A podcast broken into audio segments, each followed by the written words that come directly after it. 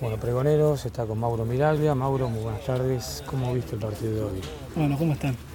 El partido, creo que fue un partido difícil, un rival difícil, muy intenso, que a la hora de atacar tienen cosas muy entrenadas y creo que por falta de inteligencia y por cometer algunos errores en los detalles se llevaron los 3 puntos ellos.